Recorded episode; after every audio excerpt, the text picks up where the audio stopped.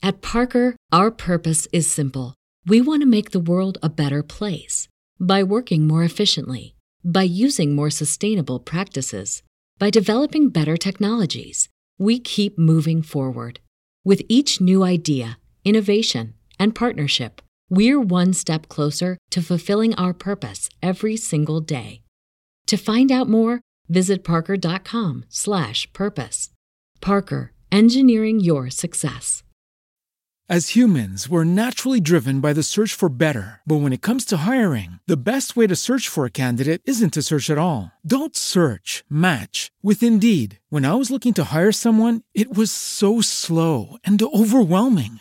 I wish I had used Indeed. If you need to hire, you need Indeed. Indeed is your matching and hiring platform with over 350 million global monthly visitors, according to Indeed data, and a matching engine that helps you find quality candidates fast. Ditch the busy work. Use Indeed for scheduling, screening, and messaging so you can connect with candidates faster. And Indeed doesn't just help you hire faster. 93% of employers agree Indeed delivers the highest quality matches compared to other job sites, according to a recent Indeed survey. And listeners of this show will get a $75 sponsored job credit to get your jobs more visibility at Indeed.com slash podcast. That's Indeed.com slash podcast. Terms and conditions apply.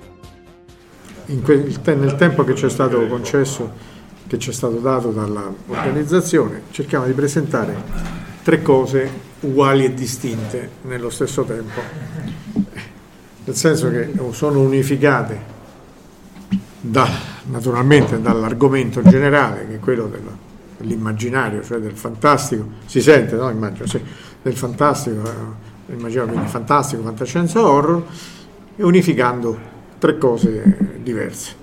Eh, per cui siamo appunto in tre per parlare di questo. Una riguarda il sottoscritto dell'ultimo libro che ho pubblicato con l'editore Bietti e, e di cui se ne occuperà qualche, Andrea Qualcherotti. Poi eh, la rivista che viene pubblicata ormai da quattro anni, Dimensione Cosmica, di cui si occupa l'amico Max Gobbo e io eh, parlerò dell'antologia pubblicata dalla Delos, Il ritorno dei grandi antichi. Il problema è che in una situazione come l'attuale che noi tutti viviamo, che è stata questa devastante, della pandemia, della quarantena, poi definita lockdown, chissà perché, eh, ci siamo trovati tutti a disagio e eh, nonostante che l'altro giorno abbia letto che nei primi sei mesi del 2021 i libri, la vendita dei libri sia aumentata oltre il 40%, che è una cosa abbastanza incredibile, sta di fatto che viviamo in una situazione molto deprimente, molto confusa. Se veramente il dato è giusto, ben venga, gli editori saranno soddisfatti, eh, spero anche quelli che si occupano di fantastico, fantascienza, eccetera, e i lettori pure, perché se comprano, comprano cose che evidentemente li soddisfano. Il, l'antologia I ritorni ai grandi antichi mi è venuta in mente giusto due anni fa, eh, nel 2019, eh, parlando con un amico e dicendo ma volendo fare ancora qualcosa dedicata a Lovecraft, questo autore che ha condizionato tutta la nostra vita letteraria e che amiamo sotto diversi punti di vista, che si può fare di nuovo? Soprattutto da un punto di vista nostro, un punto di vista italiano, tra virgolette. La mia, diciamo, chiamiamola fissazione, è sempre stata quella di trapiantare qui da noi dei generi che di solito non vengono considerati adatti. È un'idea questa che risale agli anni Ottanta, quando eh, grazie a Solfanelli per 13 anni si fece il premio Tolkien dedicato prima ai racconti e poi ai eh, romanzi. Tolkien come nome simbolico perché non erano solamente romanzi alla Tolkien, diciamo così. E quest- l'idea è stata, ma perché non cercare di attualizzare la mitologia Lovecraftiana? Lovecraft, che è morto nel 1937, si era inventato eh, tutta la quella che è stata definita, quelle che furono definite Derlet, i midi Cthulhu, e che poi sono stati chiamati dal professor Mosing, uno psicologo junghiano, il ciclo mitico di Yog Sothoth.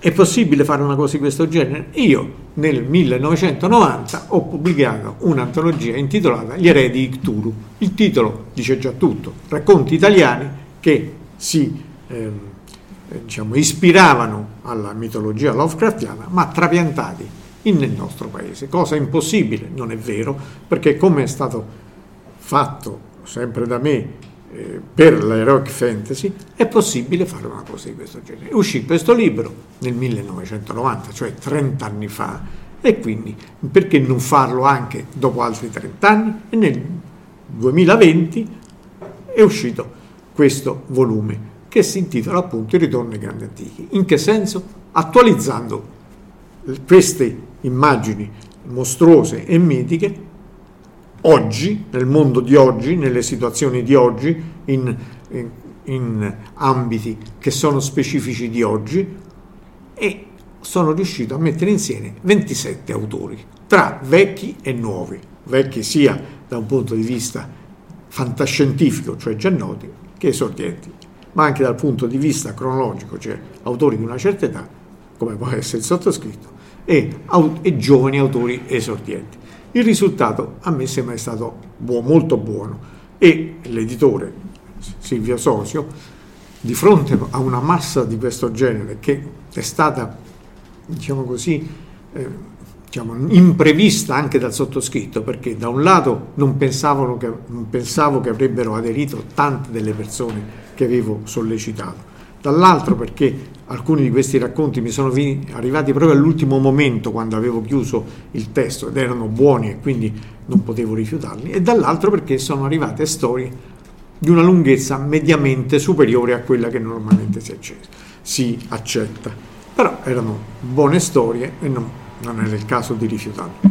Sosio ha avuto la, l'idea di dividerle in due volumi, in modo da poter pubblicarli integralmente tutti, 27 autori, metà da una parte, metà dall'altra, in ordine alfabetico, con un'adeguata introduzione, eccetera. A me sembra che il risultato sia positivo, proprio per questo aspetto, cioè l'aspetto sia diciamo, squisitamente letterario, la scrittura, sia da un punto di vista Lovecraftiano, tra virgolette, sia da un punto di vista della situazione in cui loro, in cui i racconti, le trame dei racconti sono oggi situate, che sono le più diverse. C'è la storia d'amore, c'è la storia poliziesca, c'è la storia di indagine, c'è la pura cronaca, ci sono mm, variazioni sul tema che credo i lettori abituati a vedere racconti ispirati alla mitologia Lovecraftiana sicuramente non si aspettano. Nessuno di questi è una, è una storia banale, nessuna di questi è una storia che potrebbe essere, non dico presa in giro, ma comunque presa con superficialità, cioè forzata nel nostro, nell'ambiente specifico italiano. mi sembrano che siano tutte cose interessantissime. Ci sono, cioè intendo dire, eh, l'idea, eh, l'idea poi il, che sta alla base di questo, questo, chiamiamolo il retropensiero, è che viviamo in un mondo talmente caotico, talmente, per usare un termine popolare, incasinato, talmente paradossale, che da dove nasce questo caos?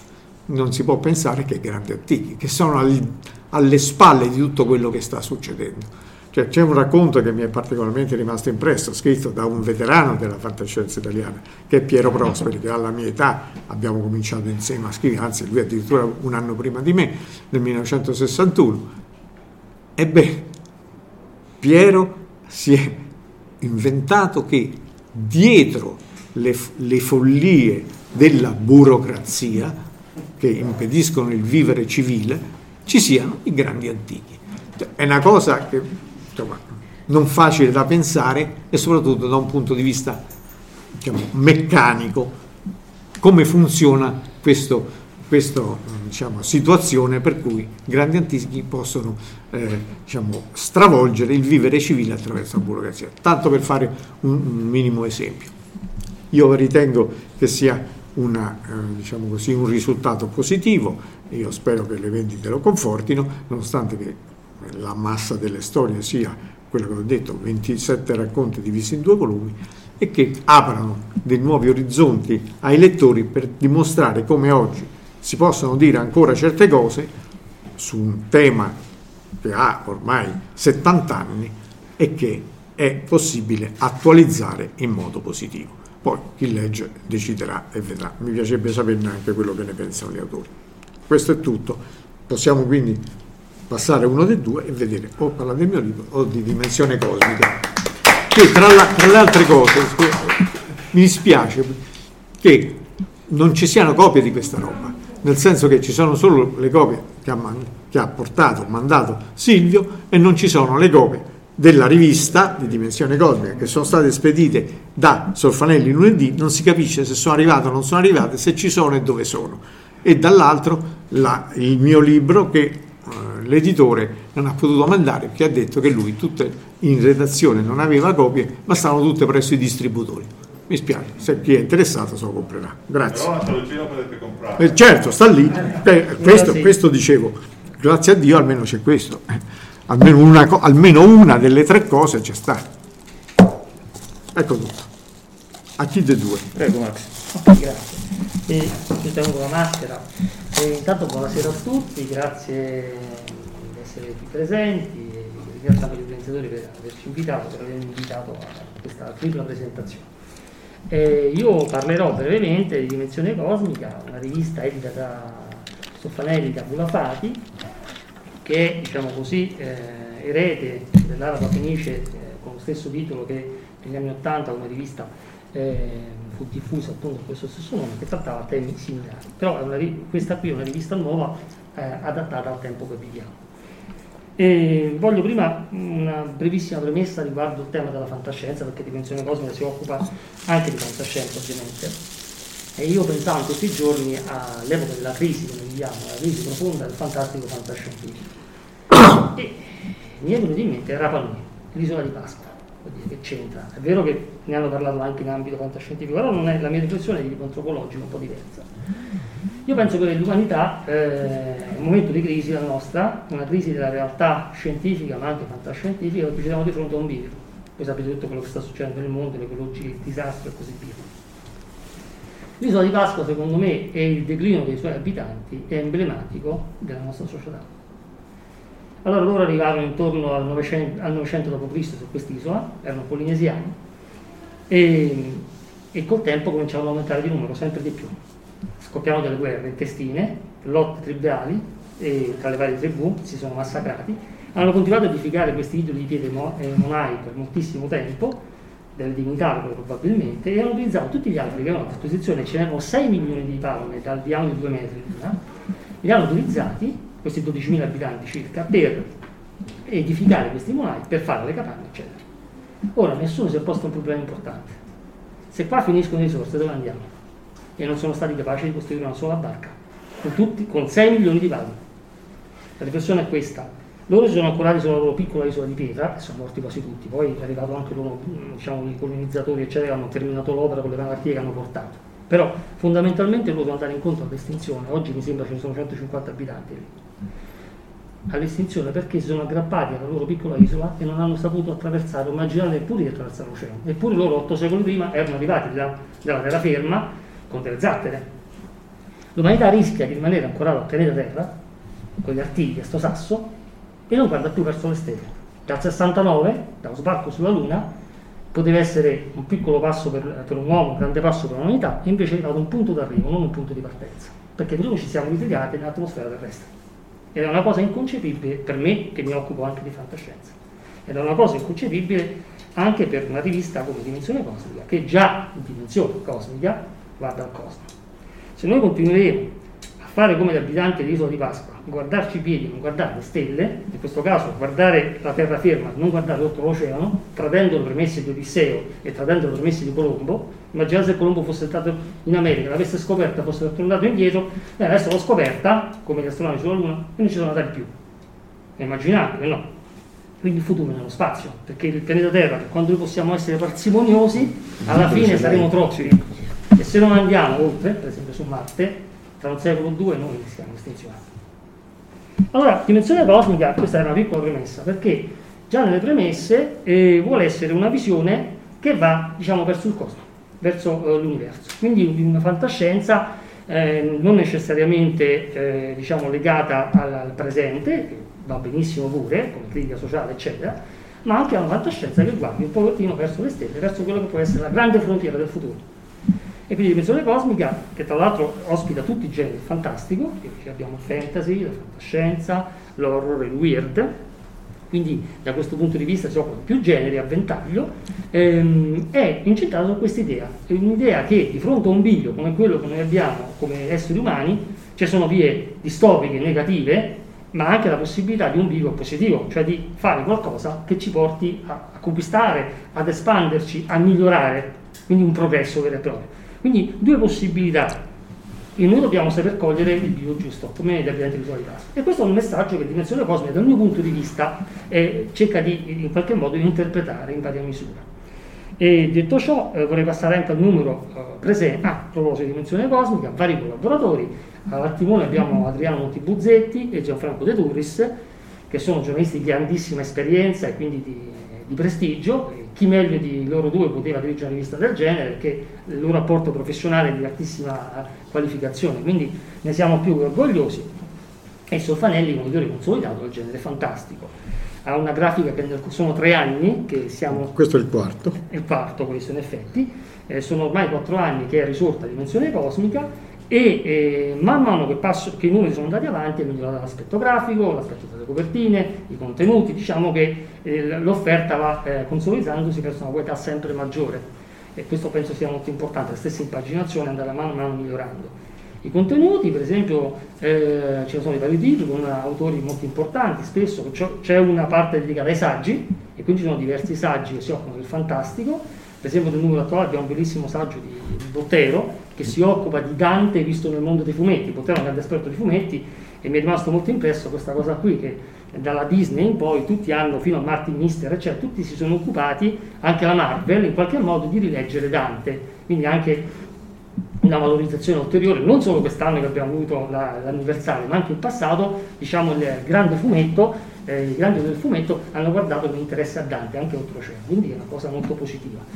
Poi tra i, poi i racconti, perché l'edizione cosmica presenta anche tutta una serie di racconti dei vari generi, c'è una riscoperta un po' di, di, un, di, un, fantasy può essere di fantasia eroica o anche di epic fantasy da una parte, abbiamo la fantascienza, nel numero attuale abbiamo per esempio diversi racconti interessanti, uno di fantascienza abbiamo qui anche Ardovini che è un autore che ha esordito su Dimensione Cosmo, questo è un racconto di fantascienza che propone la fantascienza eh, dal, diciamo così, di tipo mh, chiaramente ambientato su un pianeta alieno e dallo sfondo horror, quindi anche molto interessante, una forma anche di scrittura abbastanza raffinata. Poi c'era un racconto che mi è piaciuto molto, che è quello sui gatti, perché i gatti dormono così tanto. Io sono andato a leggere, mi è interessato, ho scritto anche molto bene, e ho scoperto che i gatti dormono così tanto perché c'è un antico patto con delle divinità. Loro praticamente eh, sono un gatto è entrato in un tempio antico, trasgredendo l'ordine sacerdoti, e alla fine si è conquistato, diciamo così, il favore degli dei. E da allora in poi gli ha consentito di dormire dove e quando vogliono. Quindi anche questa spiegazione un po' così. Questa sfonda una porta aperta perché. Eh, so benissimo.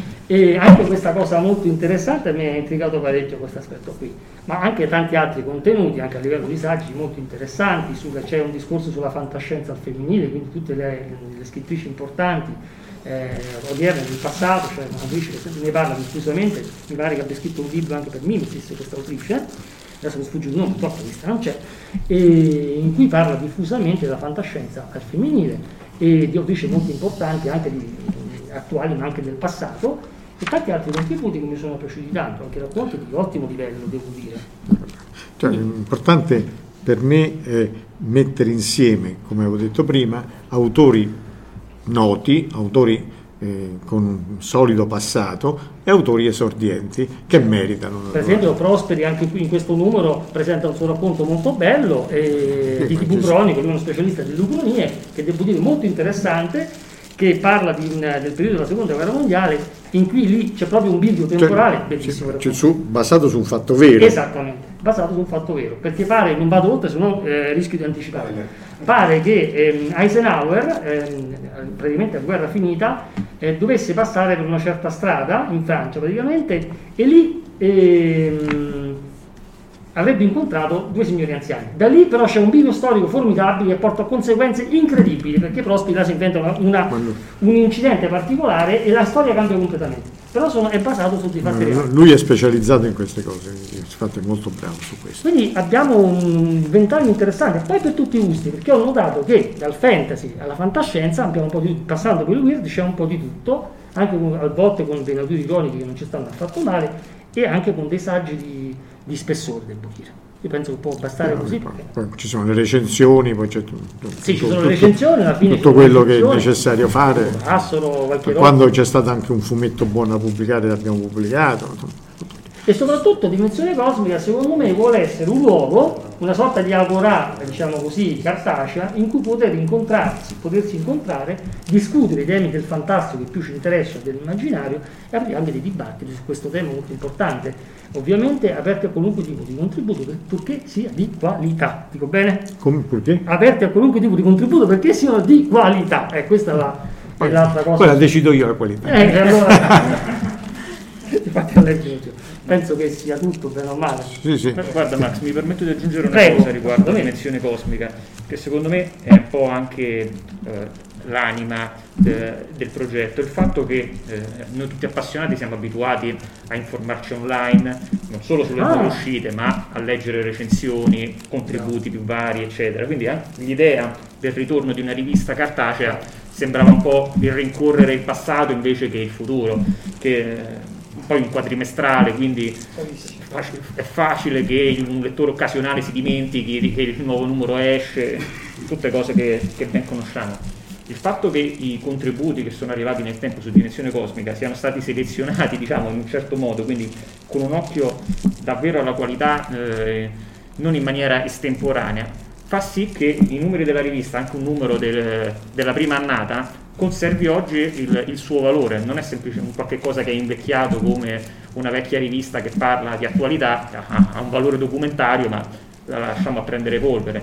I racconti, i saggi conservano nel tempo un, un certo tipo di valore e quindi anche il progetto della rivista sulla lunga distanza assume una, una, prospettiva diversa, non è semplicemente un vendere informazioni nel momento, ma serve per costruire una visione de, dell'immaginario in senso lato, quindi della fantascienza del, e, e, di tutte le varie branche che in qualche modo eh, sia più della foto del momento. Ecco, questo mi sembra che sia uno dei maggiori pregi del, della rivista.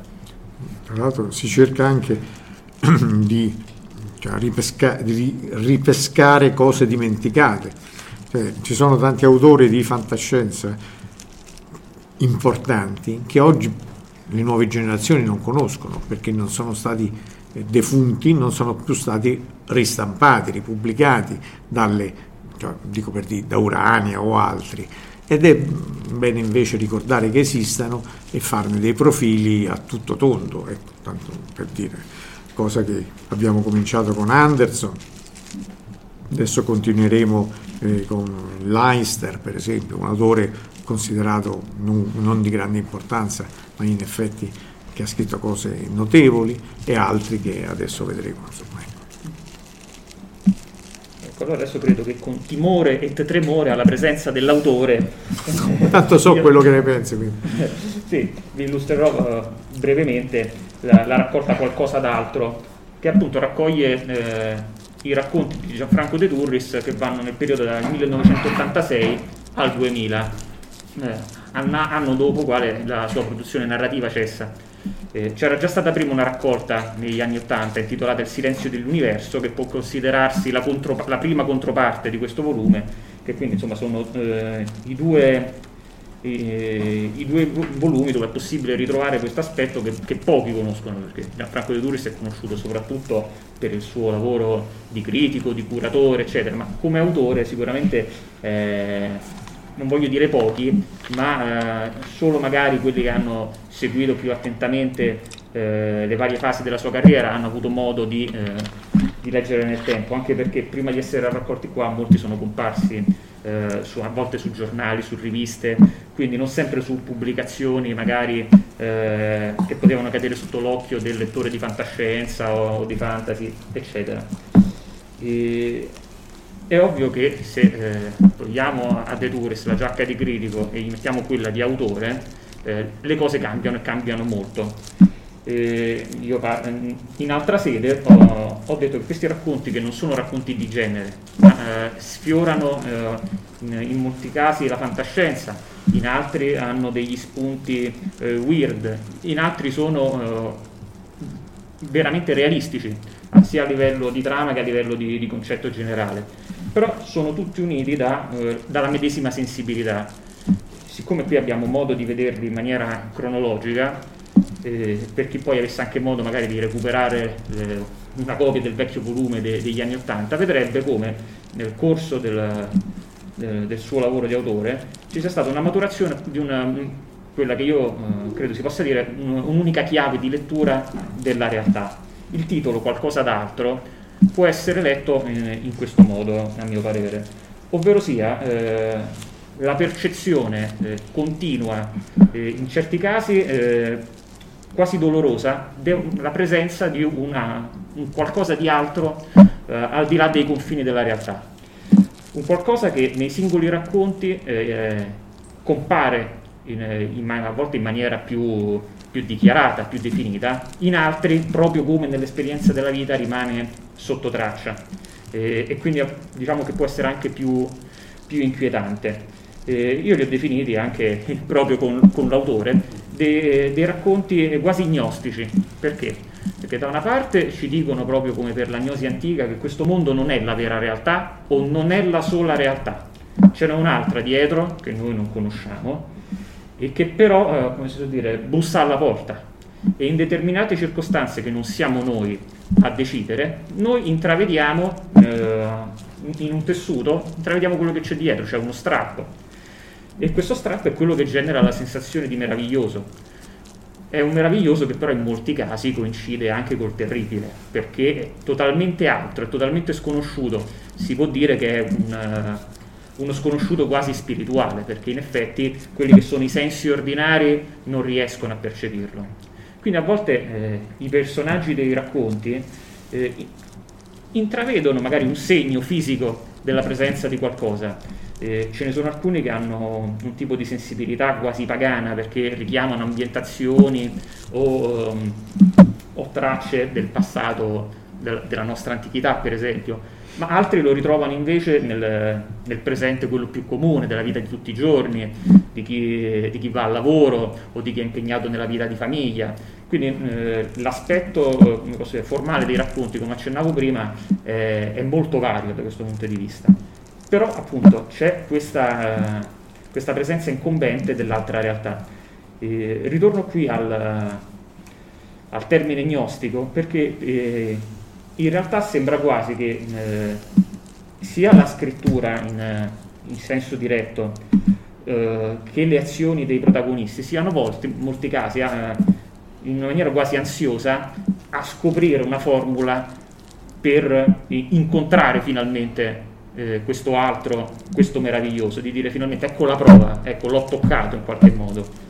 E, eh, quando questo avviene nei, nei racconti eh, è, un, è, un, incontro quasi iniziatico, cioè, che non è eh, esperibile se non in questo modo e non è descrivibile con le parole. È un paradosso per un racconto che in realtà si esprime ovviamente con le parole.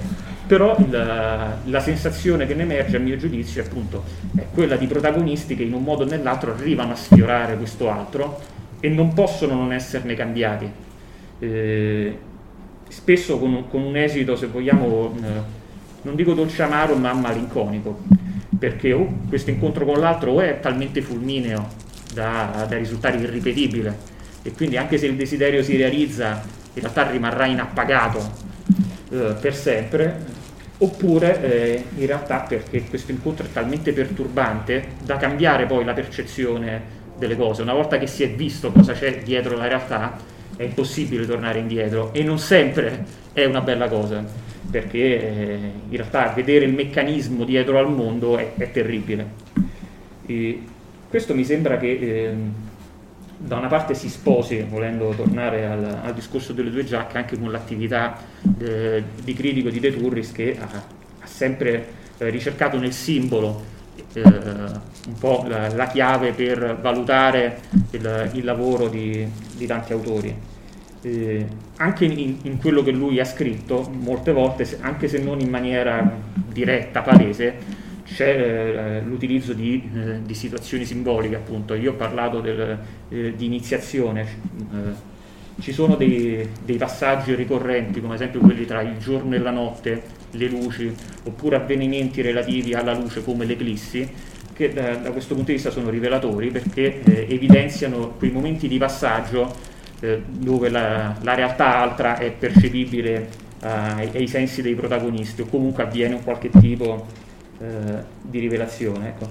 Questo secondo me è, è, molto importante perché da una parte crea dei climax all'interno dei racconti che sono resi molto bene e dall'altro mostra come, eh, ovviamente non, non, è così in tutti, in tutti, i racconti, come però non, certi simboli non siano usati in maniera strumentale tutti noi autori in teoria potremmo utilizzarli come mezzi narrativi semplicemente perché sappiamo che funzionano bene.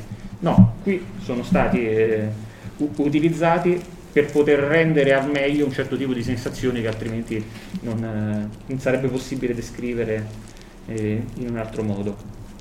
Eh, penso che anche in, eh, in, questo ci sia da, eh, forse un accenno di spiegazione del perché arrivati a, a un certo punto eh, l'attività narrativa è, è, cessata, forse perché, eh, quantomeno a livello inconscio, questa è una mia supposizione di cui mi prendo le, le responsabilità, una volta che eh, questo tipo di, eh, di, sensibilità è stata riportata più di una volta, ci si rende conto che, eh, che, le parole non possono dire di più per esprimere quel desiderio o le conseguenze di quel, di quel desiderio e di conseguenza a meno che non si abbia un altro tipo di ispirazione equivalente è chiaro che anche un autore può considerare eh, quel, quel, desiderio in qualche modo spento diciamo così, e, e, smettere di scrivere. Io ovviamente sono di quelli che spera che in, in una fiammata ulteriore anche se inaspettata perché la, la qualità della scrittura è, è molto alta soprattutto perché non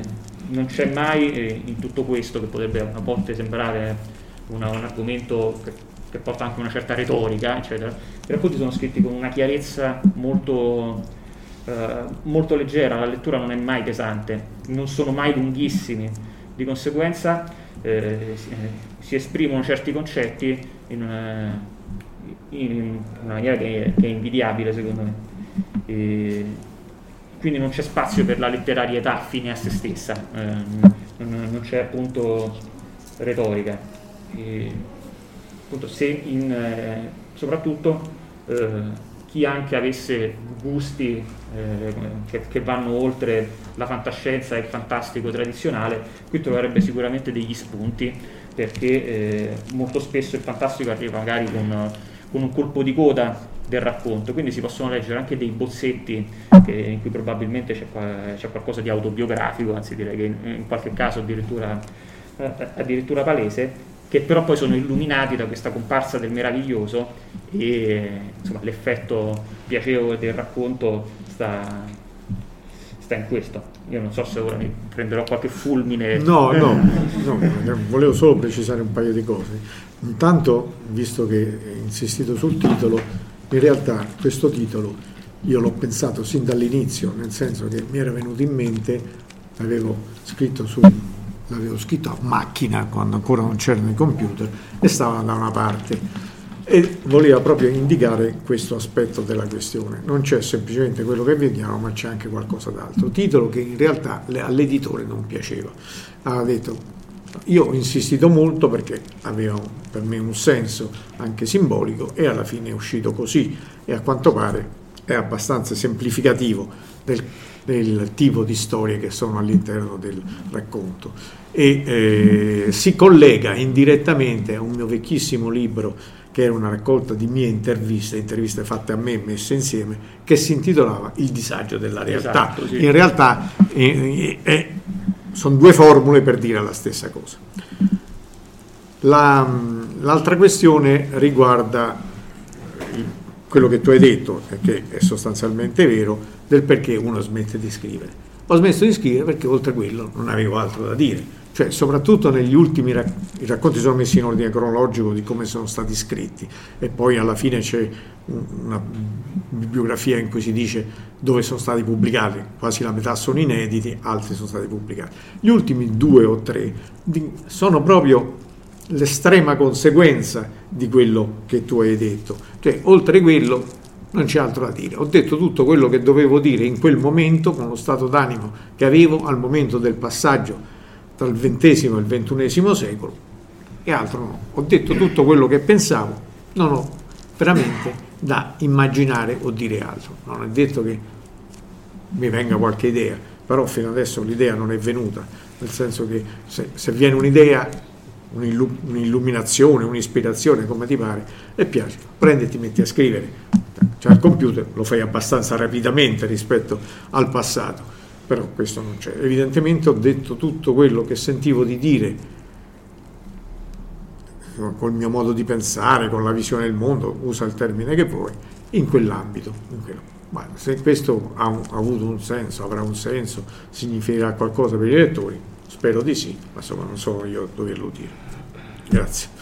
No, infatti eh, l'accenno al disagio della realtà eh, ovviamente è perfetto perché è una raccolta di interviste anche quella cronologica. Il volume è vecchio, quindi si ritrova solo andandolo davvero a cercare, però si può considerare quasi... Non, non mi ricordo nemmeno in che anno è uscito. È uscito a, intorno al 90, una cosa del sì. genere anche prima penso. Eh, però è quasi una, una, guida di lettura se vogliamo, appaiato alle antologie. Sì alle antologie uno può ritrovare espressi in termini più colloquiali di un'intervista i concetti che poi in maniera letteraria eh, sono espressi, eh, sono espressi nei, nei, racconti. Ed è singolare, per certi versi, che ci sia l'abbandono della forma di genere proprio quando leggendo le interviste si vede che il genere certe battaglie le ha vinte o comunque le ha in qualche modo eh, sia vittorie che sconfitte le ha in qualche modo metabolizzate nel nostro, nel nostro ambiente. E lì c'è, uh, c'è, un passaggio per certi versi, le storie diventano meno fantascientifiche, meno collegate direttamente al genere, però anche questa è, è forse una notazione eh, casuale. Sì, può anche essere così, perché le interviste, che ripeto, devono essere uscite a metà degli anni Ottanta, eh, ehm, sono state pubblicate su riviste diverse, in occasioni diverse, con argomenti diversi. Però si parla di tutto un po', di un po' di tutto, e ci stanno anche questi aspetti della questione. E se uno ha un minimo di interesse può capire come nel complesso rispecchino il mio modo di pensare su vari argomenti e anche sul fantastico, naturalmente, sulla fantascienza. Eh, l'idea del disagio in realtà che me la porta appresso da sempre. Eh, infatti diciamo che sia l'evoluzione appunto, di quel tipo di sensibilità. Ora peccato che appunto di, anche di qualcosa d'altro abbiamo qui una reliquia, un'unica copia. Sì, tanto per farvelo vedere perché purtroppo... Esiste, visto che ne abbiamo parlato. Però esiste, si trova, se qualcuno interessa se lo compra. Voilà. Purtroppo non siamo fortunati sotto questo punto di vista, comunque anche la roba spedita non è manco arrivata, quindi ci possiamo consolare sotto questo punto di vista. direi che almeno su questo eh, abbiamo un po' esaurito quello Ci che, sono domande, che avevamo da dire, però eh. appunto immagino che magari qualcuno voglia... tempo. Prego. Allora, a Gianfranco di chiedo scusa se non mi alzo, ma mi sembra che. Parla un po' più, vel- un po' più alta voce per favore. Allora, a Gianfranco di Turris, anche se parzialmente ha già risposto, mm, io tra qualche mese faccio 56 anni, il nome di Gianfranco De Turris, ha 20 di più come minimo.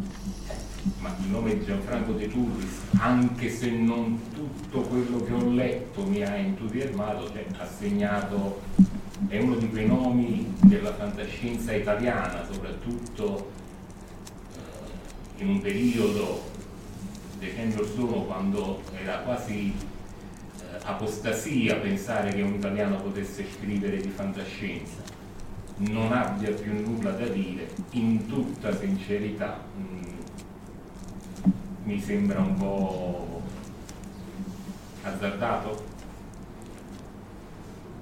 È sbagliato proprio.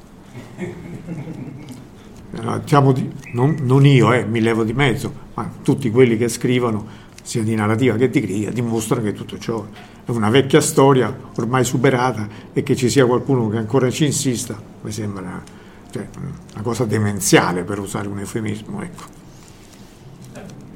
Spero di no. Beh, ma poi su questo appunto cioè, la, la questione probabilmente è che eh, molti autori appunto hanno- prendono la loro attività eh, anche giustamente, seriamente come un lavoro e quindi in questo hanno anche non solo l'ispirazione ma il desiderio di scrivere per mostrare la loro voce. E abbiamo un caso particolare perché abbiamo eh, un autore che in realtà principalmente è critico, quindi eh, l'attività di scrittura è sempre stata collaterale, quindi in un periodo invece l'attività di critico continua. Sì, eh, Quindi, eh, sì. uno, uno dei motivi per cui è stato fatto questo libro, che è arrivato a un certo punto, eh, se questi racconti, come mi hanno detto vari amici, non venivano riuniti, erano totalmente dispersi, perché a, a parte quelli inediti, che erano ancora scritti a mano e che ho dovuto trascrivere su file, eh, ci erano apparsi su riviste introvabili. Se non si mettevano insieme sarebbero stati totalmente sconosciuti. E poiché, secondo questi amici, valeva la pena farlo, alla fine il libro è stato pubblicato. Questo è il punto fondamentale, perché dal, dal 2000 in poi eh, non, non ho più scritto assolutamente niente, come è stato detto, di questo genere. Per il resto continuo a fare tutta la mia attività di curatore, di, di curatore di, di critico.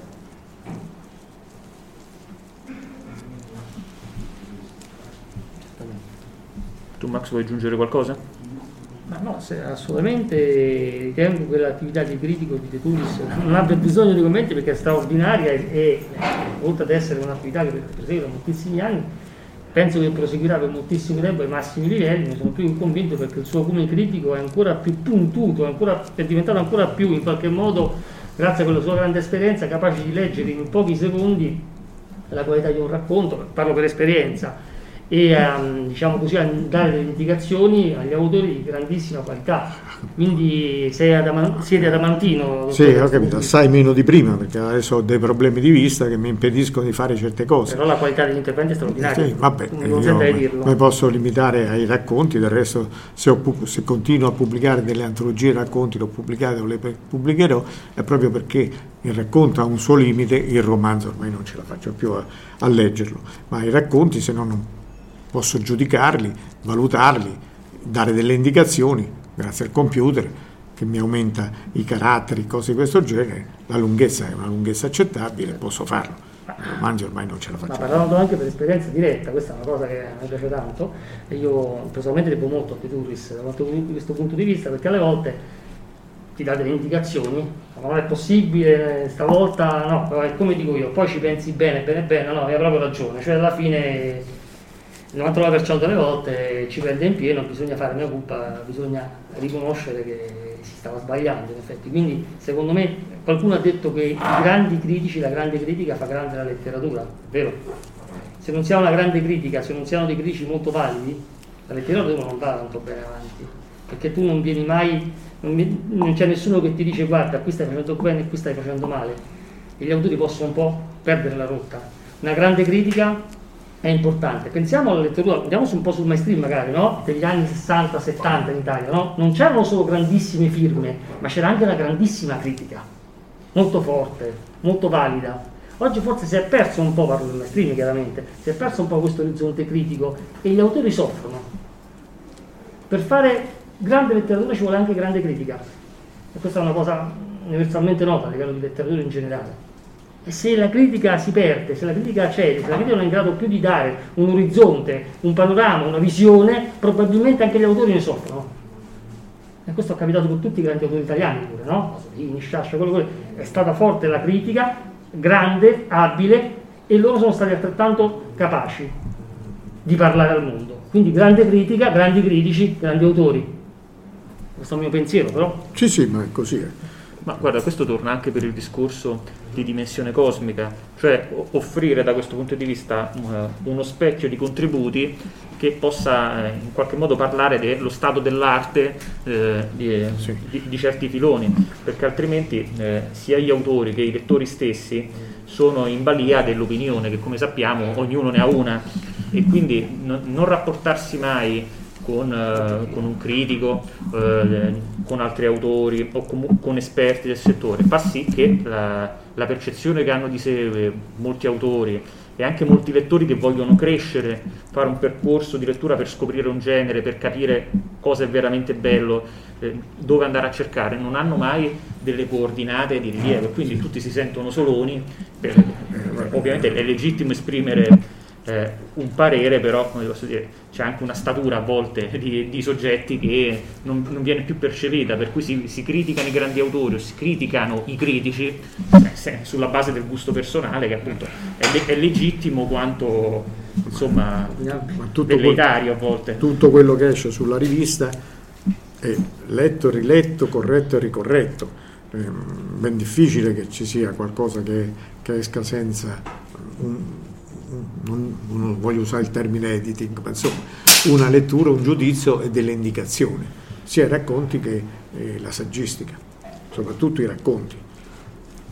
Infatti De Turris è un caso particolare perché è un critico che segue le sue stesse critiche. Chi legge i suoi racconti e magari è a conoscenza del metodo con cui giudica eh, gli scritti altrui, vedrà che quello che richiede agli autori che gli propongono qualcosa o a quelli che legge e di cui poi parla lo, lo, chiede anche alla sua propria penna e di conseguenza è possibile notare come, eh, come certi passaggi probabilmente siano in qualche modo concordati da, dal deturris autore e il deturris critico. Questo non lo so. Esattamente, c'è un passaggio di giacche vorticoso che però permette... Eh, anche perché c'è un altro fatto. Io prima di ripubblicare il libro, ovviamente a parte quelli che ho trascritto dalla, dai quaderni dove stavano scritti, oppure dai dattiloscritti per passarli sul file, l'ho dovuti tutti rileggere. Beh, devo dire che ho cambiato pochissimo, una parola qua, una parola là, cioè non ho riscritto totalmente o parzialmente i racconti tutti o in parte, no, i racconti sono esattamente quelli scritti nella prima versione con delle piccole correzioni di verbi, di parole, di, di punteggiatura, ma una volta qua, una volta là, capito? Quindi non è che io abbia espresso questa acribia critica su me stesso, quello che ho scritto allora mi andava bene.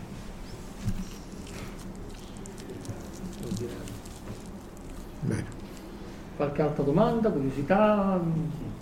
Abbiamo qualche minuto quindi. Va bene così. avrei amato molto che ci fossero delle copie del libro, però guarda, purtroppo non è così. Non tutte le ciambelle vengono col libro, che, che, posso, che possiamo fare? Nonostante che me la sia presa parecchio di questo fatto, non si può fare altro. Grazie a tutti. Grazie a tutti, grazie. grazie. grazie a voi di quello che avete detto. Avete ascoltato Fantascientificast, podcast di fantascienza e cronache della galassia, da un'idea di Paolo Bianchi e Omar Serafiti, con il contributo cibernetico del Cylon Prof Massimo De Santo. Potete seguirci ed interagire con noi sul nostro sito fantascientificast.it, su Facebook alla pagina Fantascientificast, su Twitter sul profilo at fantascicast, sul nostro canale Telegram t.me slash fantascientificast, sulla nostra community Telegram t.me slash fsccommunity. Se siete particolarmente timidi, potete utilizzare la vecchia, cara e affidabile posta elettronica, scrivendoci all'indirizzo redazione at fantascientificas.it. Tutte le puntate sono disponibili sul nostro sito, su Apple iTunes, su Spotify e su Podbean all'indirizzo podcast.fantascientificas.it. Se volete, potete lasciarci una valutazione a 5 stelle su Apple iTunes ed offrirci una birra romulana o un gotto esplosivo pangalattico, sostenendoci tramite una donazione PayPal utilizzando l'apposito pulsante sul nostro sito. Fantascientificast è una produzione amatoriale. Non si intende infrangere alcun copyright, i cui diritti appartengono ai rispettivi detentori. L'autorizzazione SIAE 5612I5359. Nessun byte e nessun tribolo sono stati maltrattati durante la produzione di questo podcast. Alexa 4 e l'equipaggio di Fantascientificast vi augurano lunga vita e prosperità e vi danno appuntamento alla prossima puntata lungo la rotta di Kessel. Blocco 1 pronto. Blocco 1 posizionato. Potenza erogata 23%.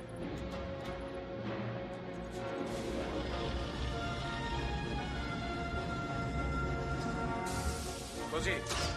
Blocco 2 è pronto. Attivato. Blocco 2 posizionato. Siamo al 35%. Arme rosse, evacuare l'area intorno allo Stargate. Liberata l'area, torniamo da voi, chiudo le porte. Andiamo, sbrigate. C'era quello sotto la grande pietra. Sì. Mio padre lo trovò nel 1928. È fatto di un minerale che non si trova sulla Terra. Blocco 5 posizionato. 75%. Blocco 6 pronto. Blocco 6 posizionato. Non eravamo mai riusciti ad andare oltre nella sequenza.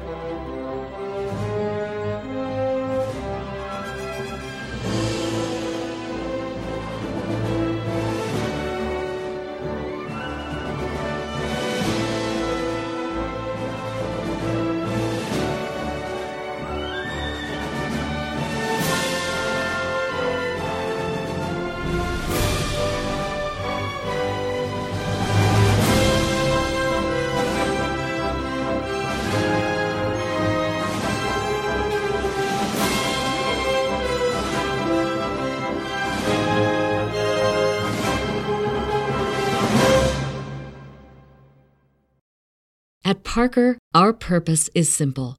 We want to make the world a better place by working more efficiently, by using more sustainable practices, by developing better technologies. We keep moving forward.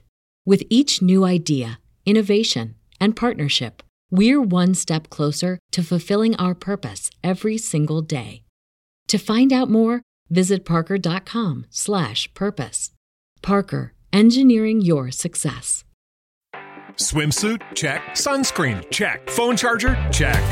Don't forget to pack the 5 Hour Energy. It fits great in a pocket or carry on, and the alert feeling will help you arrive ready for anything. Now get 20% off when you use code 5HE Travel at 5hourenergy.com. Expires April 30th. One time use only, not valid with other discounts. Remember, visit 5hourenergy.com and use code 5HE Travel to save 20%.